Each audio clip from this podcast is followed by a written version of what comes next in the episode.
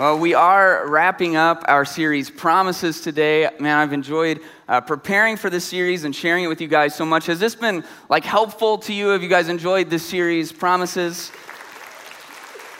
I certainly hope so. I want to thank Whitty for stepping in these last two weeks and giving another incredible perspective on what we're talking about. Uh, but maybe for my sake more than yours, if you've been here during most of the weeks, I want us to, uh, to get caught back up. So we've rooted this series in Second Peter. Second Peter's in the New Testament of the Bible, and Peter was writing a letter to a group of Christians, people who had believed, who had put their faith in Jesus. And he says in Second Peter chapter 1 uh, that Jesus has given us very great and precious promises. And this is really good news for us because the reason that we're doing this series at all is that a part of our human nature is we all have this deep desire, we have this inner longing for significance. We want our lives to matter, but we don't always know how to accomplish it and how to live a significant life. And it's complicated by all of these promises that the world throws at us that seem to be the pathway to significance. And if you can just lose this amount of weight or wear a certain kind of clothing, or if you can look this way or have this many followers on social media, if you can have a little bit more money or popularity, then you'll finally live the significant life that you're longing for. But if you've lived long enough and you've gone down enough of those roads and bet your life on the significance of the promises of the world, ultimately what we find is those promises feel short of really taking care of this desire for significance. And so Peter says that Jesus has given us great and precious promises. And this is good news, especially for those of us who have believed in Jesus, because what it means is we have another option. We have another set of promises from Jesus that we can consider betting the significance of our lives on. And he doesn't just talk to us about these promises, he then lays out kind of a roadmap for how we can achieve this life of significance. And so he says, for this very reason, because of these promises, make every effort to add to your faith virtue, and to virtue, knowledge, to knowledge, self control, and to self control, perseverance, to perseverance, godliness, and to godliness, brotherly affection, and to brotherly affection, love. Now, that's a lot. And so, what we've done, if you've been here, is we've been going through this list and breaking it down week by week. And so, if you look, if y'all put the list up on the screen, if you look intently at the words that Peter is using, what you'll notice almost right away is that these aren't words about actions that we do. It's not about what we do, it's not about performance. And what we have found throughout this series is that that can be kind of uncomfortable because we live in a performance based world. And so we want to go out and earn the life of promise, earn the life of significance based on our own performance. But Peter doesn't use performance based words, these are all words that talk about our inner life. This is who we are on the inside. And so we've called this a list of postures. And your posture is about your frame of mind, it's about your attitudes and your emotions and your beliefs. It's your inner decisions about how you're going to live your outer life. Peter is saying that it isn't performance that gets us to these promises, but that your posture unleashes the power of God's promises. And so, to help us continue to learn how to achieve this life of significance that we were all created for, we're coming to the end of our list today where we're going to be looking at brotherly affection and love. And now I'm caught up. Thank y'all for letting me get caught up with y'all. Are y'all ready to actually get started? Yes, all right. Brotherly affection and love. We get to the end of our list and uh, we realize that the last postures are all about relationship, a posture of love and brotherly affection, all about relationship. Now, you may find it uh, interesting that as one of your pastors, this is really one of my weak spots in my life. And, you know, sometimes I think what happens out in the world is that we have this tendency to think that, uh, you know, your pastor kind of has it all together. And what makes City Church so special as we go into celebrating our 25th anniversary is that we're not here preaching at you or teaching to you. We're here learning with you. And I want you to apply these things to your life because I'm trying to apply them to my own. And people who are close to me, people who, who work with me, or friends, or some of my family, have let me know very gently throughout my life that a lot of times I can miss out on posturing myself for love and experiencing these deep, meaningful relationships. And they've told me it's because I tend to get too intense. Now, I've come to terms with my intensity, and I want you to know before we go any further, I'm not always an intense person. For example, when I'm sleeping, I'm very, very peaceful sleeper. I can fall asleep. When I'm with my kids and when I'm with Katie at home, I can be a very relaxed person. Like one margarita in, like one margarita Clayton is super chill, all right? Um, the weird thing is, two margarita Clayton gets super intense again, so I'm not sure exactly what's up with that. But I've come to terms with my intensity, and it, it can be a strength, but it also turns into a weakness. And so uh, you know, when someone faces like a challenge or when there's something that seems impossible, or especially if someone says that something can't be done, I can flip a switch and put my head down and just drive and drive until I try to achieve the results that I'm going for. The problem, though, is that in the midst of that intensity, I can run people over, even people that I really care about. And this has been a part of my story for a long time. And it's one of the reasons that I can look back on things in my life that were achievements and that should be part of success of my story. And they seem very insignificant because while I was achieving and while I was driving and in my intensity, I was worried so much about performance that I didn't posture myself for meaningful relationships. And at the end of the day, I mean, what could be more important than the love that we share between ourselves and the people around us. I love the way that the Apostle Paul put it in a letter that he wrote to a church in a book we call First Corinthians. He said, If I speak in the tongues of men and of angels, but do not have love, I am only a resounding gong or a clanging cymbal. Now, Paul was a preacher, and he's saying, Listen, I could be the greatest preacher in the world, but if I don't have love in my heart for the people that I'm preaching to, I'm just making noise. He said, If I have the gift of prophecy and know all the mysteries, and I have all the knowledge, and if I have have faith enough to move the mountains, but I don't have love, then I am nothing. If I give all that I have to the poor and I give over my body to hardship, if I perform as a Christian but I do not have love, then I gain nothing. And so, if we put it in our context, if we win every championship and we earn every award and we make millions of dollars and we become the CEO of our company and we get the guy or the girl of our dreams and we hit the gym every day and we finally get the body that we've wanted, if all of your peers look up to you and all of your family envies you and your kids excel in their sports and in their school, if you have millions of followers on social media, if you check every box of every promise that the world offers you to achieve a life of significance, but you don't have love, then you have nothing. And so, when it comes to our series, we've spent the last five weeks digging into this list of postures and seeing how we can apply them to our life. But there's a reason that the list ends with love. Because you could have faith and virtue and knowledge and self control and perseverance and godliness. You could have the whole list, but if you don't add love, then you will shortchange the power of God's promises in your life and what He so desperately wants to do with you. Because if you think about it, what good is winning every championship if you have no one to celebrate with?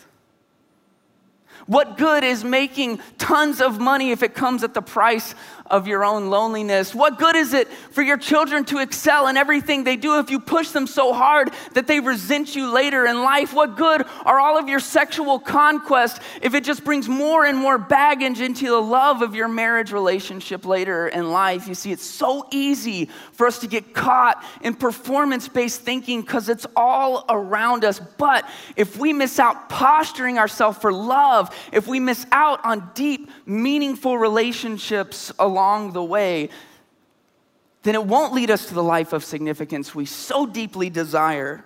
And in the end, all our success and all our accomplishments, Paul says, will be worth nothing. And while Jesus was on earth, he made this point very clear. One day he was having a conversation and people were coming to him and asking him questions, and he was giving these amazing answers. And so we're going to look at a very brief conversation that's very important to our topic today. One day, a religious leader came up to Jesus, and in Mark chapter 12, it says that one of these scribes approached and he asked Jesus, Which command is the most important of all of the commands? Now, if you remember, Jesus was a Jew. And the Jews have what is called the Torah. And the Torah is a list of 613 commandments. 613 commandments. It laid out every part of their life religious, civil, social, business, relationships, what to eat, what to wear, everything. And this religious leader wanted to know out of these 613 commandments, which one of them is the most important. And Jesus answered and said, The most important is to love the Lord your God with all of your heart and all of your soul, all of your mind and all of your strength. And the second is to love your neighbor as yourself. There is no command greater than these. Now, Jesus' response is significant for a couple of reasons that are very important as we're trying to wrap up our series today. First, the Torah was a book of performance. It told you what to do and when to do it and exactly how it should be done. And Jesus says that the most important thing you can do in your life is an internal decision to love God and to love the people around you. Jesus was challenging the performance based system that the Jews had followed for generations and generations, and he challenged it with a simple command to take on a posture of love. He was saying that all the ways that we try to plan out our life and all the blueprints that we've made for how we're going to perform our way into a significant existence are nothing if we do not posture ourselves with love. And here's the second incredible thing about Jesus' answer. If you remember, the scribe asked a singular question. He said, What is the greatest commandment of all? And Jesus answered very clearly with two different commands. And so there's a little bit of a cultural gap here. We're living about 2,000 years later than when this conversation took place. It took place in an Eastern country with an Eastern worldview, and we live with a very Western worldview. And so let me break down what Jesus was doing because his answer was more than adequate. Jesus said that the most important command is to love God and to love people. And by answering a singular question with a double pronged response, what Jesus was doing was intentionally showing equality. Jesus was making a statement that loving God is actually as important as loving the people around you. Now, to us, 2,000 years later, this is not really a big deal. Yeah, love God and love people. We're down with that. Sounds like a great idea. But back then, if you were a Jew listening to Jesus, this was blasphemy. Nothing came anywhere close in importance to loving God. This would be like saying someone here in San Antonio could root for the Spurs and the Warriors to win the, the Western Conference Finals. It just can't be done. They didn't go together. But Jesus switched it up. He said that not only is loving God as important as loving the people around you throughout his time on earth, Jesus showed that your love for God is actually measured by how well you love the people that God has placed you on earth with. Jesus taught that your vertical relationship between you and God can only be as powerful as your horizontal relationship with the people around you. And so, listen, as we're trying to find out how to unleash the power of God's promises in your life, Jesus shows us the greatest commandment love God and love people. He's giving you your purpose. You were placed on earth to love. If you make money along the way, or somehow you get a certain level of fame or popularity, or you find the person of your dreams and you have children and you start a family, those things are all great. We want those things for you, but they are secondary to your purpose. If you want to unleash the promises of God in full force in your life, then it starts by posturing yourself with crazy, audacious, culture defining love for the people around you. Because when your faith begins to show itself in love to the marginalized in your city, to the hurting and the broken and the addicted and the suicidal, to the people that no one else cares enough to go and love, then you will find yourself in the center of God's purpose for your life. you will begin to understand the significance that God has placed in your life, that He created you for a unique purpose, that your life really does matter, and you'll understand why all of the promises of the world have fallen so short. Because it doesn't start with your performance, it starts with your posture. A posture of love unleashes the power of God's promises in your life in a way that nothing else can. And so, as we begin to come to the end of this series, I want to take a moment and do a couple of things with you guys. First, I want to just share kind of the big picture view because we've been basing everything out of this letter that Peter wrote 2,000 years ago, where Peter said that God has given us great and precious promises, and he's challenged us to posture ourselves to unleash the power of those promises in our life. But we've learned from the beginning that these promises are future promises. They're promises of a perfect life and a perfect body someday on a new perfect world when this life is over.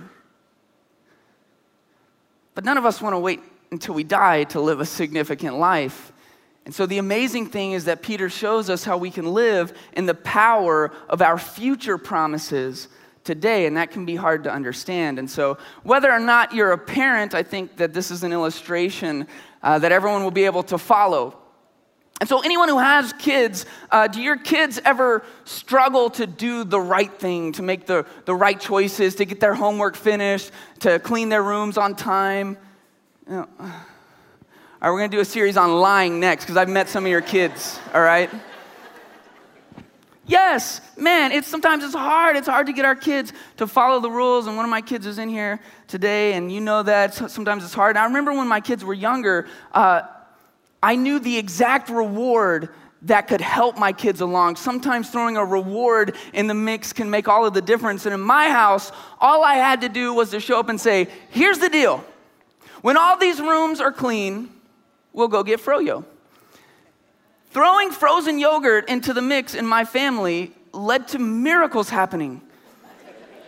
And the room that had taken 16 hours to clean one third of it, all of the sudden was cleaned instantly. My kids would turn into a NASCAR pit crew, and there was assembly lines, and people were sprinting back and forth from room to room. But here's the deal think about it, because you've experienced this. But really think about what happens. Because in that moment, they still do not have any froyo. They have not tasted their reward yet. Nothing in their circumstance has actually changed externally, but their posture has changed because they know a promise is coming. And when you know that a promise is coming and you can count on it, all of a sudden they can have the self control to clean the room instead of watch TV. All of a sudden they find the motivation. Now they have the virtue to scrub out the Kool Aid stain that's been in for three and a half months because they know that the promise of the froyo is coming. They don't have the promise yet, but they can already begin to live in the power of the future promise and they posture themselves dif- differently. But here's the thing my kids trust the promise of the reward because time after time it's come through. They have experience to go off of to know that when I say a promise is coming, it's coming. And so the question for us to really think about, and just to be honest, is what is Peter basing this off of? He's told us that there are future promises coming, but Peter hasn't died yet.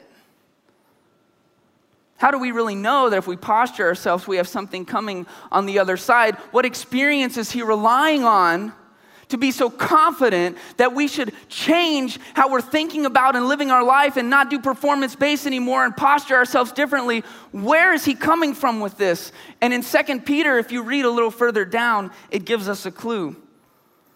In 2 Peter 1, verse 16, it says, for we did not follow cleverly devised stories when we told you about the coming of our Lord Jesus in power. We're not making this up. This isn't a fairy tale. For we were eyewitnesses of his majesty. Jesus received honor and glory from God the Father when the voice came to him from the majestic glory, saying, This is my Son who I love and who I am well pleased. And we ourselves, me, Peter, We heard this voice that came from heaven when we were with him on the sacred mountain. And so, what is Peter talking about? Well, if you go back into the gospel accounts, we'll go back into Mark's gospel account where Mark wrote about the life of Jesus. We learn about an event that happened while Jesus was still on earth. In Mark 9, it says, after six days, Jesus took Peter our guy, James and John with him, and he led them up a high mountain where they were all alone. And there, Jesus was transfigured before them. His clothes became dazzling white, whiter than anyone in the world could bleach them. And a cloud appeared and covered them, and a voice came from the cloud This is my son, whom I love. Listen to him. And this is what theologians call, and this is what we call in the Bible, the Mount of Transfiguration. And the word transfigured is where we get our English word for metamorphosis. And what that means is that Jesus didn't just kind of start glowing a little bit, the sun didn't hit him at the right angle all of a sudden. What this means is it was a complete change, like a caterpillar to a butterfly or a tadpole to a frog Peter experienced the full glory and the full divinity of Jesus on the mountain that day. And if that wasn't enough, God came in a cloud and he audibly heard the voice of God himself. Do you understand what this means? It means that Peter got a glimpse of heaven right here on earth. Peter got a preview of the promise. Peter got a preview of the promise that is to come, and it changed his life forever. And as he stood there in the glory of God himself, it must have hit him there's no way I can earn this. All of my highest performance would never even get me off of the ground. He knew that it would take posturing himself, not about what he can do, but about who he is on the inside, to allow himself to walk powerfully in the coming promise of God. It's no longer about your performance, it's about your posture. And you know, I struggle with relationships sometimes, and my intensity gets in my way, and I, and I mess things up pretty often. But I do want you to know that when I came here to City Church, I'd been here for about six months, and I woke up in the middle of the night one night with the weight of you on my heart.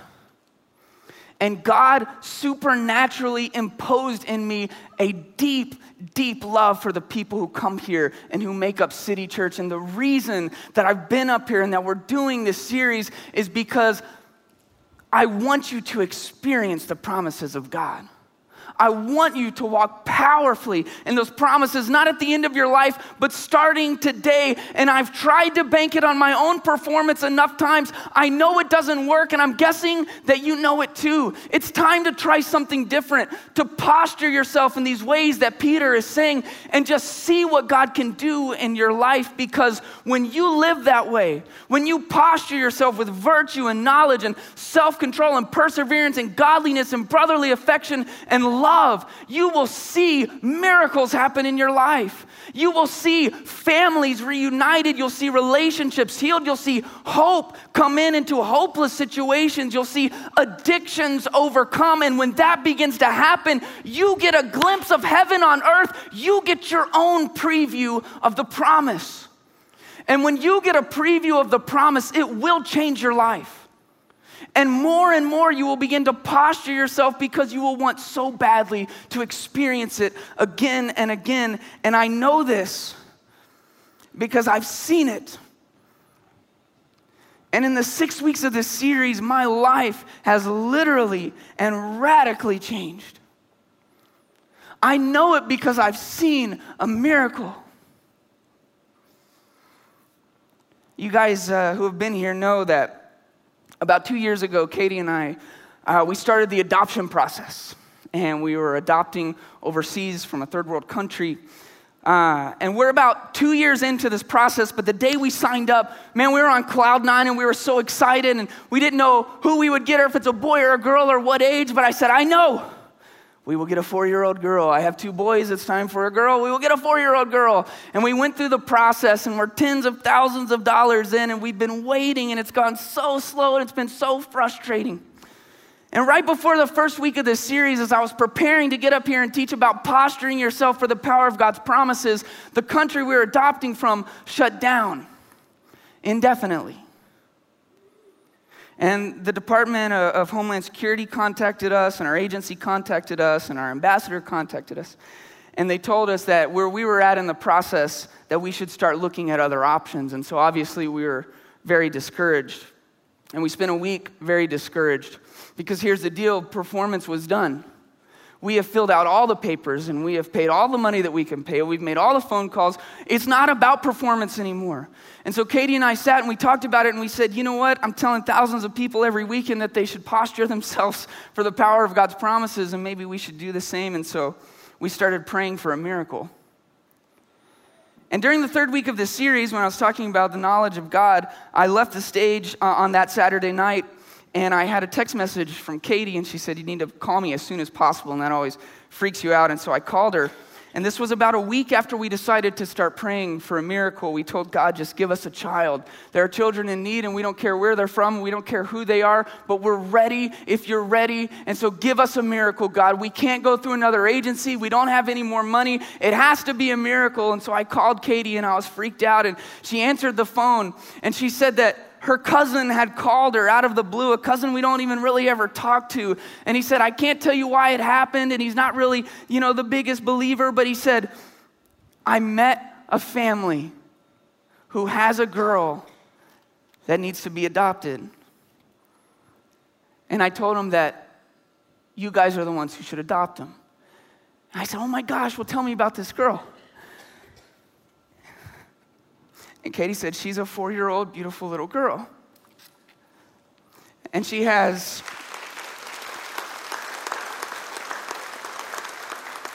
She's lived a really hard life and she was removed from her parents. And unfortunately, where we're at in the process, I can't show you a picture or even tell you her name. But that night, May the 6th, we decided to go meet her on Wednesday, May the 10th. And we spent the day with her on May the 10th, and we brought her home that Sunday, Mother's Day, May 14th.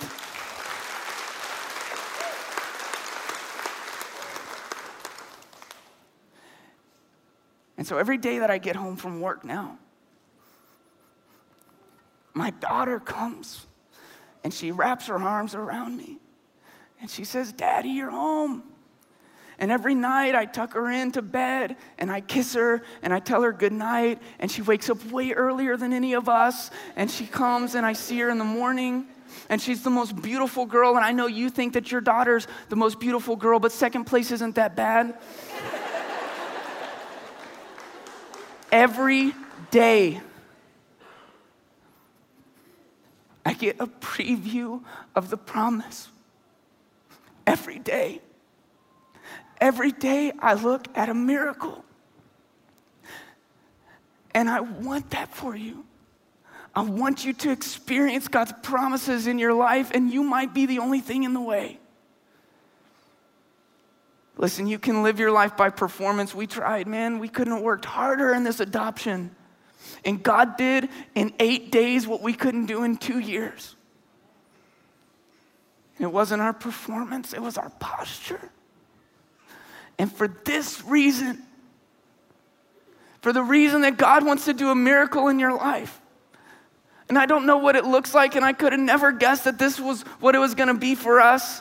Whatever that looks like, God wants it. Do whatever it takes. Pay any price. Make every effort. Work as hard as you have to to add to your faith, your virtue, to stay in the fight to add to your virtue the knowledge of who God is and that He wants to bless you and that He has a plan even when things seem like they're at their hardest. To have self control, to not go out on your own, but to do it God's way. To persevere, to have godliness, to love your brothers and sisters, and to love the world. And just see what will happen. Man, I know I can't talk you into doing anything, but please there was a three week span, and my daughter was going to go back into the foster care system. Three weeks. There are miracles waiting. Waiting for a group of people, a movement of God who will get out of their own way, who will posture themselves and see God work miracles in their lives. Let me pray for you. God, thank you for loving us. God, thank you for giving your son to die for us. God, he paid the price of our adoption into your family. And now you've given us the opportunity to live a life more significant than we could ever know or ever imagine. And I pray for every person hearing this talk right now that they will simply posture themselves, that they will see what you can do in their lives. And I ask it all in Jesus' name. Amen. Listen, there's some incredible opportunities coming up for you guys. Uh, I know, you know, serving opportunities can be hard and it's hot and it's summertime, but this summer love thing, and I hope you guys will go out and get more information about that. I hope to see you guys here at our 25th anniversary. Thank y'all for being here for this series. I love y'all. I'll see you soon.